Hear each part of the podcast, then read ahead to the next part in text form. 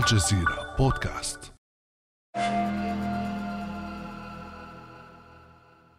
قضاة وساسة ورجال أعمال وأعلام في قبضة الأمن التونسي. حملة اعتقالات ليلية مستمرة منذ أيام ومرشحة للاتساع في إطار تطبيق القانون والمحاسبة وفق الرئيس التونسي قيس سعيد. أما معارضوه فيعتبرون الحملة عودة لسياسة القمع الأمني وتوظيفا لأجهزة الدولة لتصفية الخصوم ما أثار موجة انتقادات داخلية وخارجية.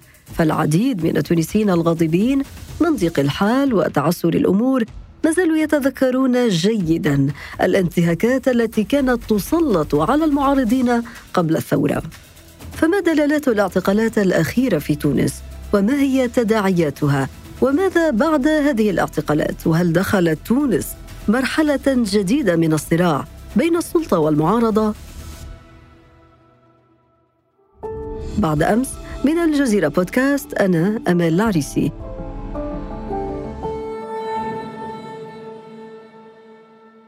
ينضم إلينا في هذه الحلقة من تونس المحامي والقيادي في جبهة الخلاص الوطنية المعارضة الأستاذ سمير ديلو. أهلا وسهلا بك أستاذ ديلو. أهلا وسهلا وشكرا على الاستضافة. شكرا لك أستاذ سمير على قبول الدعوة وأنت في خضم هذه الأحداث المزدحمة. لا شك أنك لم تغادر منذ أيام قاعات المحاكم وكذلك المؤتمرات الصحفية. باعتبارك محاميا ومختصا في القانون وكذلك عضوا في جبهة الخلاص التونسية المعارضة. قبل أن نبدأ النقاش أستاذ سمير هناك مسألة قانونية تحتاج للتوضيح. هل تشهد تونس اليوم حملة اعتقالات أم إيقافات وما الفرق بينهما؟ أه، نحن نستعمل عبارة اعتقالات قصدا للتدليل على أنها تجري خارج إطار القانون أه، لأن الاعتقال هو حدث سياسي وحقوقي والمفترض أن الإيقاف يتم وفق بطاقات قضائية في إطار قضايا جارية تحترم فيها ضمانات الدفاع وحقوق الموقوف ولكن ما شاهدناه في الأيام الأخيرة مختلف تماما عن ذلك. أغلب الذين دوهمت منازلهم لم يتم الاستظهار إلا بإذن في التفتيش واحيانا يستظهر فيه في هاتف رجل الأمن ولكن الإذن بالإيقاف عادة ما يستصدر لاحقا بعد ساعات. وهذا مخالف للقانون وهذا يدلل على أن المداهمات تمت في إطار البحث عن أدلة لقضايا ما زالت لم تختمر بعد. أما الحديث عن المؤامرات والاغتيالات فهي من القضايا التي تطرح مرة كل شهر أو شهرين ولا علاقة لها لا بأدلة ولا بإثباتات. إذا ما الذي تضمنته ملفات السياسيين ورجال الأعمال والأعلام والقضاة والنقابيين المعنيين بهذه الاعتقالات كما اعتبرتها أستاذ سمير؟ وهل هناك رابط بين هذه الملفات؟ يجب أن نميز بين إيقافات النقابيين آه، وهي تندرج في إطار هدفين. الهدف الأول هو ضرب الحق النقابي تمهيدا لتفاهمات واتفاقات السلطة الحالية مع صندوق النقد الدولي والتي تتطلب إجراءات اجتماعية صعبة وموجعة. لا تريد السلطة أن تجد خصما نقابيا قويا يواجهها ويعترض على تطبيقها في الواقع. والهدف الثاني هو ضرب المنظمة القوية العتيدة التي يعتبرها النظام الحالي شريكا في القرار وشريكا في السلطة وهو ما لا يمكن أن يقبل به في إطار مساره التفردي الانفرادي. أما بقية الإيقافات فهي إيقافات لسياسيين ولمحامين ولرجال أعمال والغاية منها خلق رأي عام ينشغل بهذه الإيقافات ويصرف النظر عن الشؤون اليومية عن غياب المواد الأساسية المعيشية وعن غلاء الأسعار وعن آه، تواصل التنفيذ وتنزيل مشروع البناء القاعدي للسيد قيس سعيد. آه، في كلمة نحن كمحامين نعرف أننا نتهم بالمبالغة عندما نقول أن كل ما في هذه الملفات هي لقاءات آه، سياسية سعيا إلى توحيد المعارضة وهذا ما أزعج قيس سعيد. بينما في الصف المقابل لا يتكلم أي ممثل عن النيابة العمومية أو عن القضاء وإنما نواجه مرتين في اليوم أحيانا بخرجات للرئيس قيس سعيد.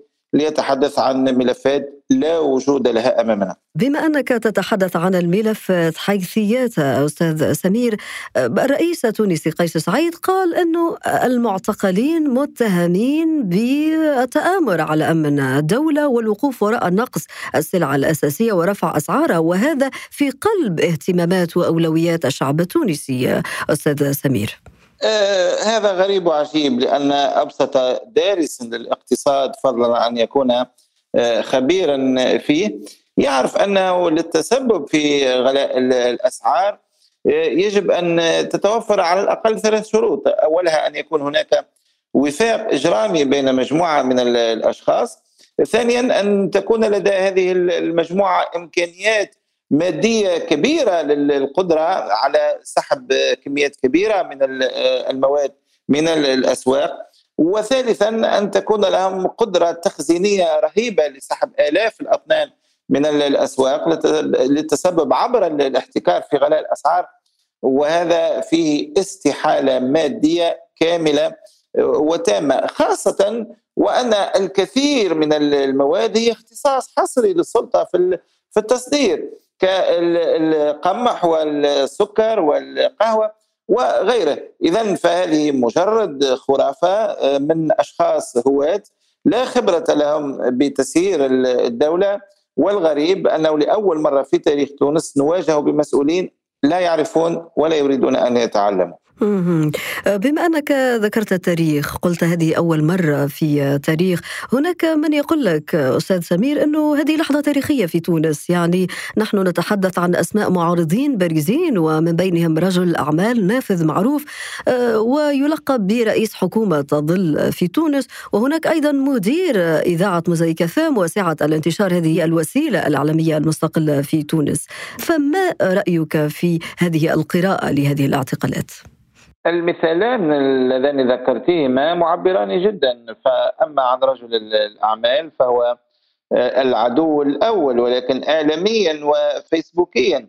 والمحاكمات يجب أن تستند لأفعال مجرمة تستجمع فيها شروط انطباق الجرائم وفق فصول قانونية وأركان مادية ومعنوية أساسها القصد الإجرامي.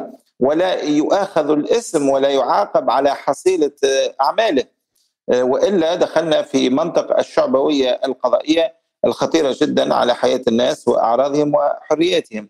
آه، أما مثال الصحفي ومدير إذاعة موزايك فهو أيضا مثال معبر جدا لأن رئيس الجمهورية عبر بمناسبة قمة جربة للفرنكفونية عن ضيقه وتبرمه بالخط التحريري لهذه الإذاعة ويبدو أنه تم التنبيه عليها باستبعاد أحد المحللين وأحد الفكاهيين الصحفيين الذين يتبنون آه، خطا من الصحافة الساخرة آه، ولكن ذلك بالطبع لم يقبل بالترحيب.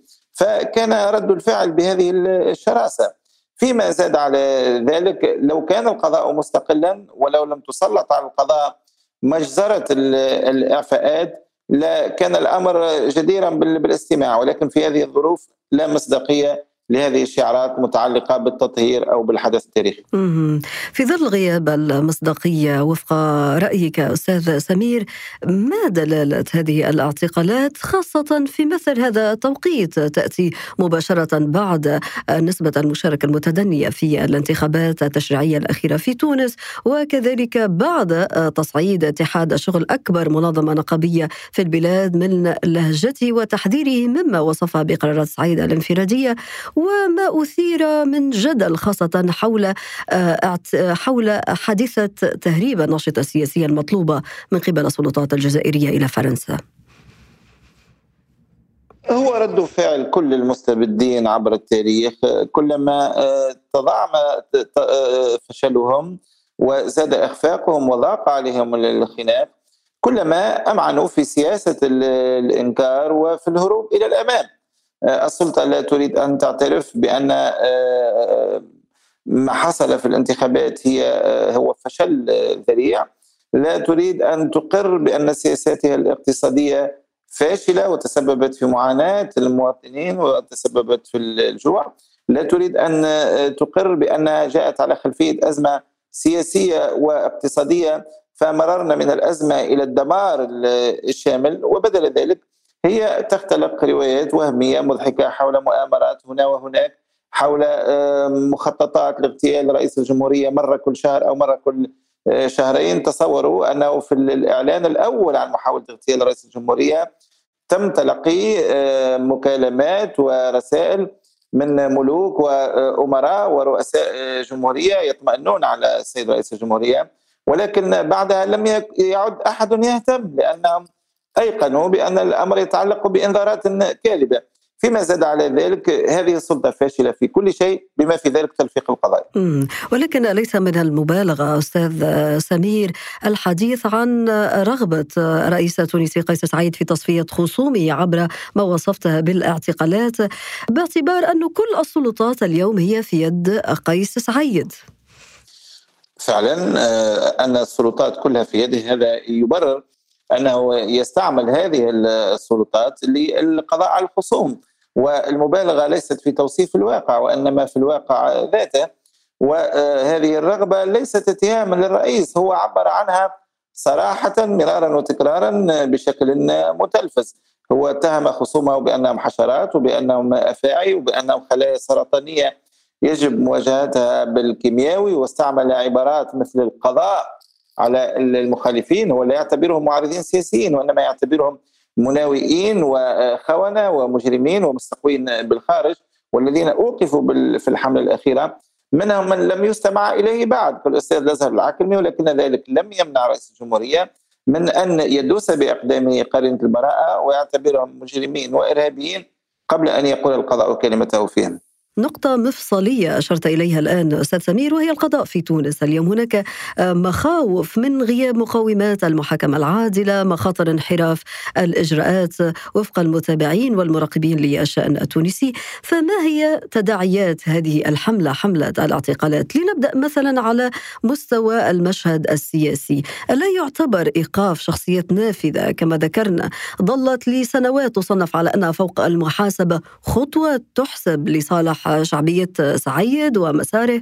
دور القضاء ليس خدمة شعبية أي شخص أو شخصية أو مسؤول في الدولة وإنما دوره أن يقيم العدل بين الناس وأن يطبق بشكل بارد محايد لا محاباة فيه ولا تحامل الشخصيات السياسية ليست فوق القانون ولكنها ليست تحت القانون يطبق عليها القانون كالجميع والواضح أن إصرار رئيس الجمهورية على تطويع القضاء كان يؤشر منذ البداية أنه كان يريد أن يستعمله كأسلوب في الحكم للسيطرة على كل الحياة السياسية. هو بادر في الدستور الذي كتبه بنفسه لنفسه إلى سحب صفه السلطة عن القضاء وإلى اعتباره وظيفة وذلك يلخص كل شيء. هذا القضاء الوظيفة هو الذي يطوعه السيد قيس سعيد لمواجهة خصومه. الجميع يلاحظ باستغراب أحيانا ولكن الأمر تعود الجميع عليه. أنه يستقبل وزير الداخلية وزيرة العدل آه، ثلاث أو أربع مرات في الأسبوع وهذا يؤشر على كل شيء هذا الرئيس ليس مهتما بالاقتصاد ليس مهتما بالتربية ليس مهتما بالتعليم ولا بالفن ولا بالبيئة هو مهتم فقط بتعبيد آه، حكمه وترسيخ حكمه عبر ذراع الداخلية أي الأمن والمؤسسات الصلبة وعبر وزيرة العدل التي هي في الواقع مجرد مشرفة على القضاء. خلينا نفصل أكثر أستاذ سمير. هناك من المتابعين المؤيدين للرئيس التونسي قيس سعيد يعتبرون أن هذا الرئيس بلا حسابات لا تردعه مراكز النفوذ واللوبيات ولذلك هو ماض في مسار المحاسبة حتى أن اللافت للانتباه في هذه النقطة هو اتحاد الشغل الذي يعتبر من مؤيدي مسار 25 يوليو ويعترض في نفس الوقت على المحاسبة.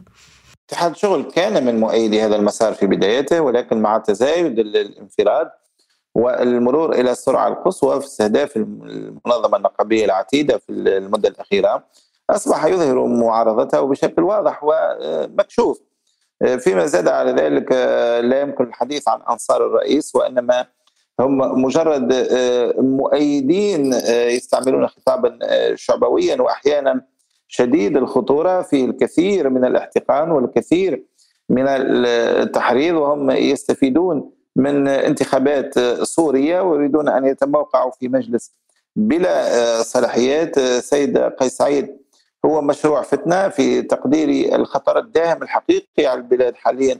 أصبح واضحا وهو هذا المشروع الذي يهدد بإفقار البلاد وتجويع الشعب ولكن الأخطر من ذلك هو أنه آه، مشروع آه، بث للعداوات والثارات والانتقام والتشفي من خلال هذه الحملة من الاعتقالات بدون ملفات بدون آه، تهم وإنما اعتقالات على الهوية السياسية كل معارضي الرئيس هم متهمون إلى أن تثبت براءته. طيب كيف ستنعكس هذه الحملة على المعارضة؟ كان من المفروض أن تتوحد المعارضة لمواجهة هذا الاستهداف الوجودي لها ولكن كما تعلمون هناك ندوب ومخلفات للسنوات الفارطه، بعض هؤلاء كان في السلطة وبعضهم كان في المعارضة والبعض يعتقد أن بينه وبين البعض الآخر ثارات ودم. هذا ما جعل التقارب صعب والطريف أن سبب هذه القضية التي وصمت بقضية التآمر هو آه، سعي شخصيات سياسية من بينها السيد خيام التركي وغيره إلى التقريب بين أجنحة المعارضة. وهذا ما أزعج آه، السلطة وأثار حفيظتها فسارعت إلى اتهام هؤلاء بالتآمر والحال أنهم كانوا في قلب الممارسة السياسية السعي للتقريب بين المتخالفين. ولكن هذه الاعتقالات ألا يمكن أن تحدث شرخا في صفوف المعارضة أكثر مما هي منقسمة؟ من المفروض أن تزيد هذه الاعتقالات من الضغط على المعارضة لكي تتقارب لأن الاستهداف هو استهداف جمعي. ولكن كما أسلفت هذه المحاولات للتقريب بين وجهات النظر محاولات صعبة ومتعثرة. ما يجمع المعارضة حاليا هو وحدة الموقف. ولكن المرور إلى وحدة الموقع لا زال صعبا ومتعثرا. طيب ماذا عن المشهد الإعلامي؟ تحدثنا عن إيقاف مدير عام أكبر إذاعة مستقلة في تونس والإعلام هو أبرز مكاسب الثورة في تونس. السلطة لم تخفي تبرمها بحرية الإعلام وخاصة السيد قيس سعيد يعتبر النقد تهجما وتشويها وسلبا ونجح في تطويع التلفزة الوطنية القناة الأولى التي أصبحت قناة تطبل السلطة الحاكمة. وبعض وسائل الإعلام الخاصة اختارت أن تقاطع الشان السياسي حرصا على السلامة. ولكن بقيت بعض وسائل الإعلام ومنها وسيلة الإعلام الإذاعية التي استهدف مديرها العام بالإعتقال بقيت تزعج السلطة، الجميع يعيش تحت تأثير الخوف. لا زالت حرية التعبير إلى حد الآن في الحد الأدنى متوفرة ولكن لا أحد يضمن المستقبل. وأخيرا رئيس نقابة الصحفيين التونسيين يعني تم استدعائه في قضية تتعلق بمشاركته في احتجاجات يعني معارضة لدستور قيس سعيد. هنا بالذات أي دور للقضاء التونسي في ظل كل هذه التجاذبات التي لم تستثني لا الإعلام لا النقابات لا المعارضة. هذه القضية آه، معبرة عن عما تعيشه البلاد. الجميع مستهدفون. القضاء آه، أصبح آه، بمثابة ذراع من أذرع السلطة. هراوة تستعملها السلطة لتخويف المعارضين وأصحاب الكلمة الحرة وخاصة التخويف بهم وعبرهم. نحن كمحامين أصبح برنامجنا اليومي ما بين الصبح والمساء هو إما الحضور في المحاكم أو في الثكنات الأمنية أو زيارة الموقوفين في السجون من الإعلاميين والمحامين والسياسيين. تونس حاليا لا تعيش على وقع التفكير الجماعي في حل الإشكاليات الاقتصادية والاجتماعية وإنما على وقع استهداف السلطة لمعارضيها بتوظيف كل الوسائل المشروعة وغير المشروعة وتوظيف كل الأجهزة وأساس القضاء.